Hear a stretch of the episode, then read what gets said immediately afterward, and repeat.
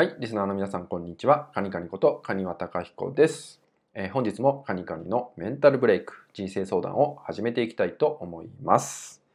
えー、今回のご相談はですね、えー、トラウマをどうやって癒していいのかわからないといったようなね、ご相談をいただきました。え今回はね、この内容についてお伝えしていきたいと思います。えまずですね、自分のトラウマってものにね、気づけているここがね素晴らしいかなって思ったんですよね。えー、トラウマって結構ね蓋をして隠れていたりするものなんでなかなかたどり着くことってできなかったりするんですよね。でたどり着くことができないんで無意識に、えー、そういうね思考ってものが日常生活の中で起きてしまって、えー、自分自身の行動を制限してしまったりとかね、え人の目を気にしすぎてしまったりとか、まあ、そういうねいろんなことがね起きてしまうんですけどえなのでそこにまず気づけているっていうことが、えとてもねいいことだと思います。じゃあそれをですね、え癒すって考えた時に何かねそのトラウマってものを、え取っ払った方がいいんじゃないかっていったようなねことをね考えてしまう方って結構多いんですよね。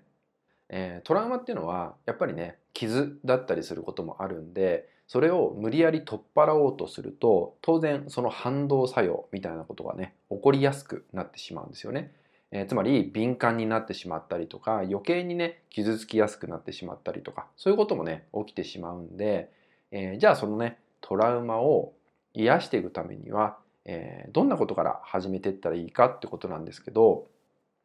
何か物事が起きた時にですね、えそのトラウマみたいなものが、ま反応して表に出ようとしてきたとします。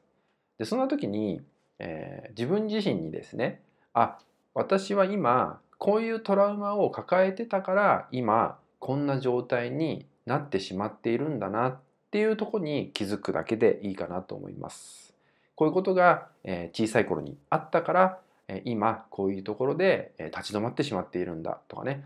まあ、例えばね他人にこういうことを言われたことに反応してしまう自分がいるんだそれは過去にこんなトラウマがあったからだ。といったように今感じた状態今受け取っている状態の何か違和感だったりとかね嫌だって感じることっていうのをちゃんと過去にこんなことがあったからだ。といったようにその時の自分に戻ってあげてちゃんとそこの自分を拾い上げてあげる。ってことをねすることが癒しにつながっていくんですよね。そうするとじゃあね今っていうのはもちろん以前とは違うんですよね。なので、えー、その時はその時。そして今だったらどういうふうに考えればいいかっていう切り替えがねできてくると思うので、えー、無理やりトラウマを取っ払うって考えるんではなくて、えー、そこのね過去の自分に、え立ち戻ってそこに気づいてあげる。ってことだけでも癒しに変わってくるんでね、えそういうようなトラウマの見つめ方っていうことがねできてくると癒しに必ず変わってくると思いますのでね、え無理やり取っ払うってことじゃなくてねまず、えその時の自分に振り返って気づいてあげるってことからですね、え始めてみてください。はい。それではですね、今回の内容は以上になります。最後までご視聴いただきましてありがとうございました。